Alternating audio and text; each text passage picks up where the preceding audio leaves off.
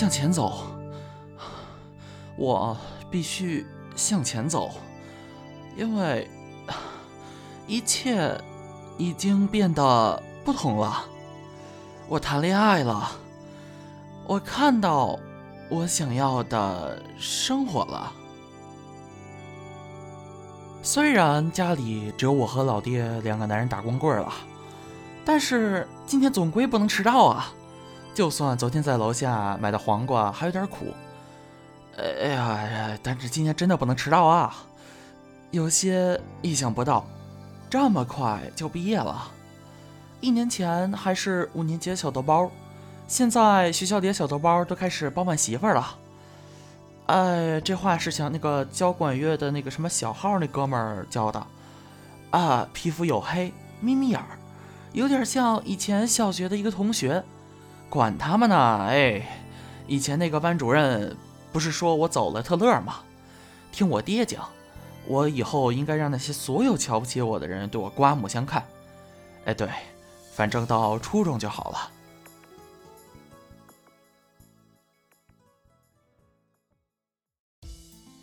天儿有点阴，学校护栏旁的自动停车场上，一群小豆包在那玩两块钱的霸王枪。哦，对了，是两块五，就是那个组装的 BB 弹手枪。其实啊，我也想玩，但每次都炸膛，弹簧总是放不稳就解体了。哎，算嘞，那是小豆包玩的。寻思的得去见那个女生，啊不不不，我还是得叫妞啊！这话也是那小教小号教的。他每天都在和田课上讲他和那个特别飞的女生怎么上床，说那个女生叫床特骚，穿着超短裤黑丝袜，就像在小说里。哎，这好像不太对。我舅舅以前给我买过的那些网络小说里面写的具体多了，有个作者好像叫唐家三少。他写的可具体多了呢。虽然是这样，但这个吹小号的的确比我更懂女人，而且听他说话还能帮我找女朋友。哦，对，还是得叫媳妇儿。到初中啊，都得这么叫。我现在的媳妇儿啊，是一个五年级的妞，她吹长笛，皮肤很白，每次见我就会甜甜的笑，笑得很安详。和她在一起，就像……在树荫下午睡，而且还吃了几条流口水。虽然不如去年那个那么强烈，但是有一个妹妹一样的人跟在身后也挺好的吧？学着从恋爱游戏里学到的样子，在红色跑道上散步，也许这就是日本高中生的生活吧。大学啊，就会从这里搬出去。在新的城市开启单身生活啊！如果上课闲暇的时候啊，去学校周围的咖啡厅歇歇脚，与一群朋友互相开玩笑打趣儿。也许如果运气好的话，再在不知名的街角遇到一个可爱的女孩子啊，不，妞。反正一段夏天的恋爱故事就开始了吧。这种很自由的生活，应该就是我想要的吧？没有升学压力，没有老师的压迫，没有拥挤教室，只有活泼的空气与属于夏天的风。虽然不知道这种向往意味着什么，但是我能够确定的是，没错，这就是我想要的生活吧。脑子乱乱的，主要是因为浮躁吧。浮躁的躁和燥热的燥并不是一个字儿。刚刚过去的小升初的事情依旧记忆犹新。这一年已经变化太多了，就像突然走出了高墙，面对一片操场。生活就好像我四年级时候写的周记，生怕不够字数，于是自己添加了很多莫须有的比喻、立意，然后写了一大堆，生怕我变得和别人一样普通。没错，这个世界突然就变大了，我突然就不是孩子了，我不再听 MP 四，而是去玩 PSP，动动杂志什么的，我也不再去读了，还没有游戏攻略有意思呢。我有了很多零花钱，最重要的是，我明白了我的生活应该是什么样子。可我不是游戏里的那些人啊！我的世界依旧没有自由，我渴望的那种自由而温暖的感觉。我生怕一个人告诉我这是假的。啊！我要改变我的生活，我要变成游戏里那样的人，我要去改变我眼前的生活，改变成他真正应该有的样子。也许啊。秋天到了的时候，就是相爱的时候吧。哎呀，又在抄袭游戏里文本化呢。不管了，生活一定会好起来的。我一定会开启我的单身生活的。这个世界其实很大呀。听我的萨克斯老师说，日本是一个十分自由的地方，十分干净。说到萨克斯课，那应该是我少数喜欢的课之一吧。那个老师并不管我们的纪律，只是让我们自由自在的去练。我吹萨克斯历来被别人称之为吹唢呐，哎，谁叫我嘴歪呢？但是这个老师并不管，他一直让我们吹出自己的想法。在乌烟瘴气的房间里，我们通常会把一首曲子吹得十分雄壮，十分有节奏。没有人在意音准，没有人在意坐姿，也没有人在意是否吹刺了没有。大家都在很开心的表演，原本无聊的谱子也变得十分有意思。我第一次发现，我正在认真的做一个有结果的事情。这并不是像在语文课上读课文那样一遍又一遍、周而复始重复。这种事情毫无结果。我一直觉得，他是我目前为止认识的最酷的人。他有时候让我们整个班进行大合奏，让我们像他一样一本正经的去用课桌做打击乐，发挥自己的想象，把曲子做变调，然后在合适的时候他会切进来完成帅气的独奏。我也梦想着有朝一日能有这样的帅气，在音符间乘风破浪，去创造自己的感觉。这种感觉也许就是一种自由吧，一种火热的自由，想要燃尽一切的自由。啊，如果说把这堂课算作课的话，这应该是我这小学六年最喜欢的课了。他呀，这几天还想让我跟他学音乐呢，但我妈没有同意。这件事我还是耿耿于怀的，但可能以后就没机会了吧，毕竟毕业了。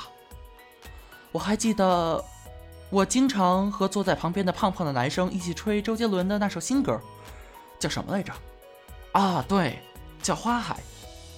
这首曲子就像六月的风，吹暖了整个空调房。在最后一堂管乐课的时候，我们用这种方式呼叫着未来。对呀，今天也是最后一次来这个学校了呢。虽然以后可能要因为见妈妈还会来，但是作为学生，这真是最后一次了呢。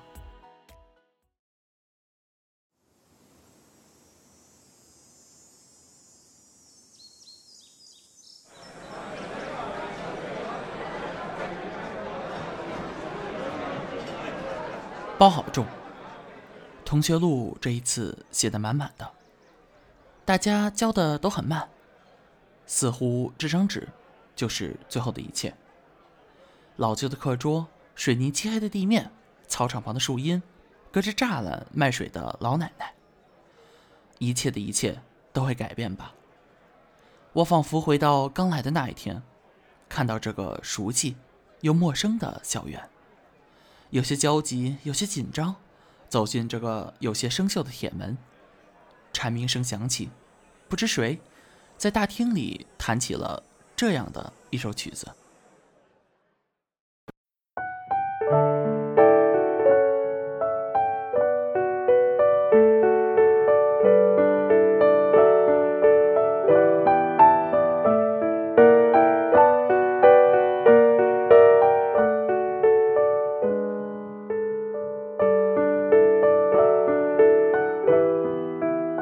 大家坐在阶梯教室里有说有笑。其实啊，毕业也没有什么实感。大部分人都住在这附近，以后有很多机会见面吧。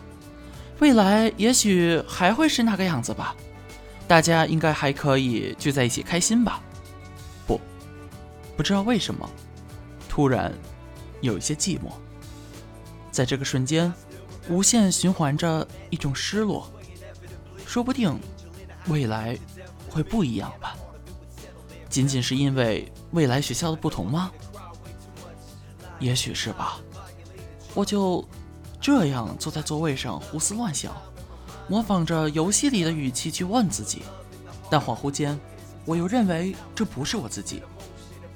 我究竟是谁呢？我究竟这样模仿着改变好不好呢？我唯一能确定的是，我依旧是我，我的心没变。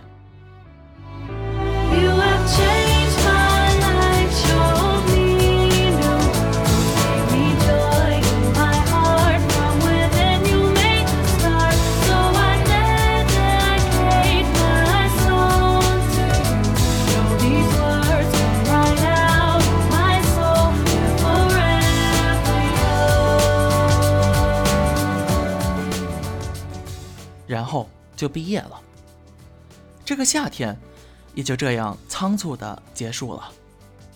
地上的绿叶被吹起，他的裙角，有些破旧的体育公园，商场地下收买的小挂坠，这些事伴随着我对于自由生活的执念，被我浮躁的度过，好像他们并不应发生在我的世界。我终于不和老爹打光棍了。妈妈也不再住我的房间。虽然家里似乎还有一堵墙，但总归是回归了正轨。我也不知为什么我们打了光棍儿，我也不想知道为什么我和老爹又不打光棍儿啊。不管怎么样，就这样，我就长大了。至少我是这么认为的。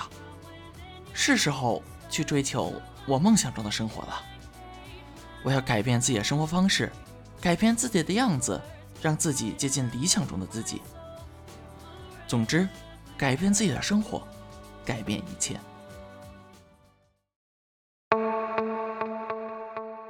眼前米黄色的教学楼伴着潮湿的空气，让我意识到我已经彻底毕业，或者说我已经开学了。教学楼后是比我两个小学都要小得多的操场。操场旁坑坑洼洼、粗糙的水泥地上，零零散散地架设着体育器材，器材有些生锈。旁边校园护栏上的爬山虎疯长，潮湿的空气有些暧昧，让我有些无所适从。队列前方的体育老师滔滔不绝地在吹嘘着这所学校的光辉历史。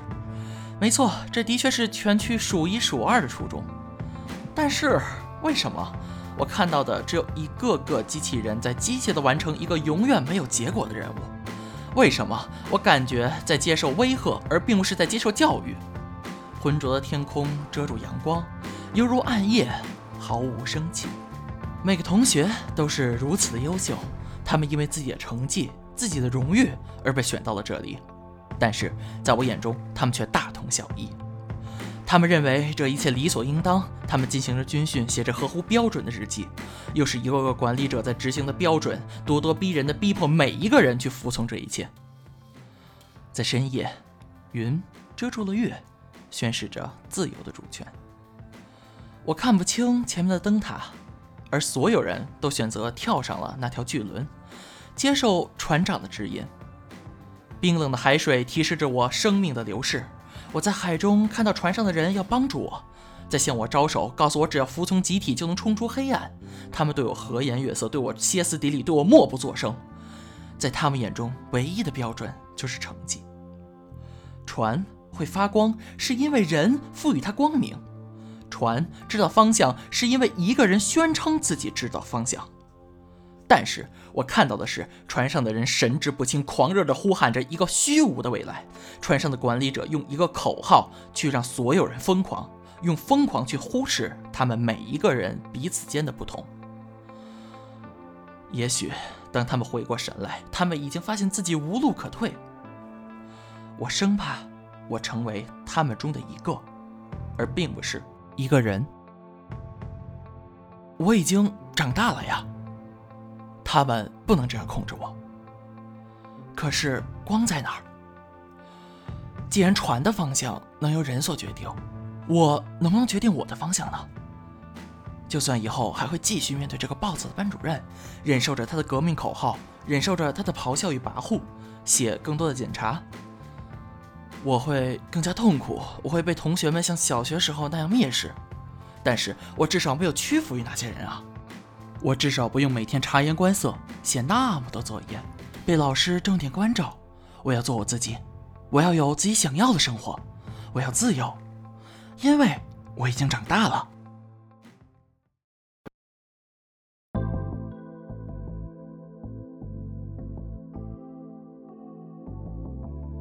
开学一周了，我想我已经停止挣扎了。我发现船的路可能并不是正确的。我所想的，他们都无法接受，而我也无法改变他们。他们努力学习，却忽视了生活。他们说我改变不了这些，但我可以改变自己。这个世界也许真的如他们所说那样残酷。但至少还有我和他，我可以拥有我自己的世界。走出校园门口那条马路上，每天放学的时候都有美丽的夕阳。街角卖夜店 DJ 的师傅所放的非主流歌曲，小吃摊的叫卖声，高年级情侣的情话，这一切都比那些分数要美妙的多。这个世界很大，我还没有体会过。这是我的生活呀。我自己的时间，我自己可改变的一切。我能够体会到一个个感觉，无限接近于日本夏日的风。这个秋天，我写着我自己都看不懂的诗。我在课上看自己想看的书，会为生活的一个小小细节而思考很久很久。我脑中构思着一个个爱情故事，一笔笔勾勒我未来的生活。我期待着我想要的改变。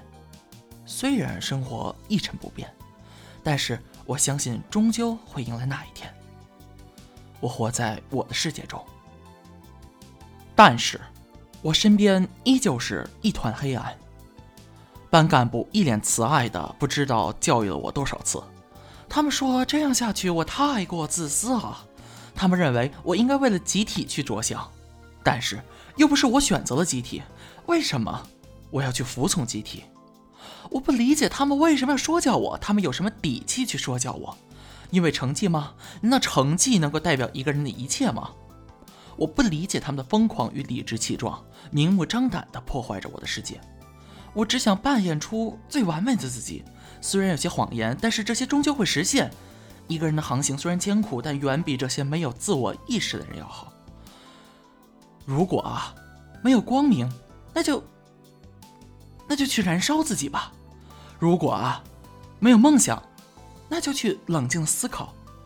如果没有自由啊，我想，那就特立独行吧。我一次次的在绝望中激励着自己。但是，黎明在哪里呢？每天都是班主任硕大的嘴唇上下忽闪，好像我明天就要去死一样，像皇帝身边的太监一样，向我父母诉说着我的罪行。显而易见。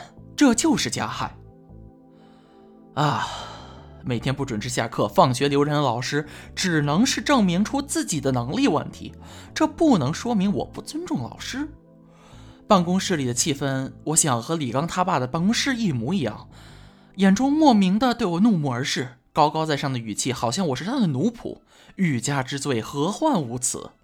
父母对我十分希望，他们仍想控制我的一切，逼我做我不想做的事情。寒假披星戴月的补习班，没错，那个老师的目的已经达到了吧？我想怎么让他们理解呢？天边突然又出了模糊的红色，温度渐渐上升，波浪的起伏变得不真实，一切都重新变成简单的点和线。电闪雷鸣激活了黑暗的云。世间万物一个接一个重新复苏，天边的金色再一次洗濯了一切，每个人都赞叹着这一切的改变。但我明白，这就是我想要的啊！尽了，一切都尽了。暗夜已去，行将拂晓，在一团冷寂中，我在呼吸着冬天特有的空气。我啊，意识到什么即将改变，而这只是一切的开始。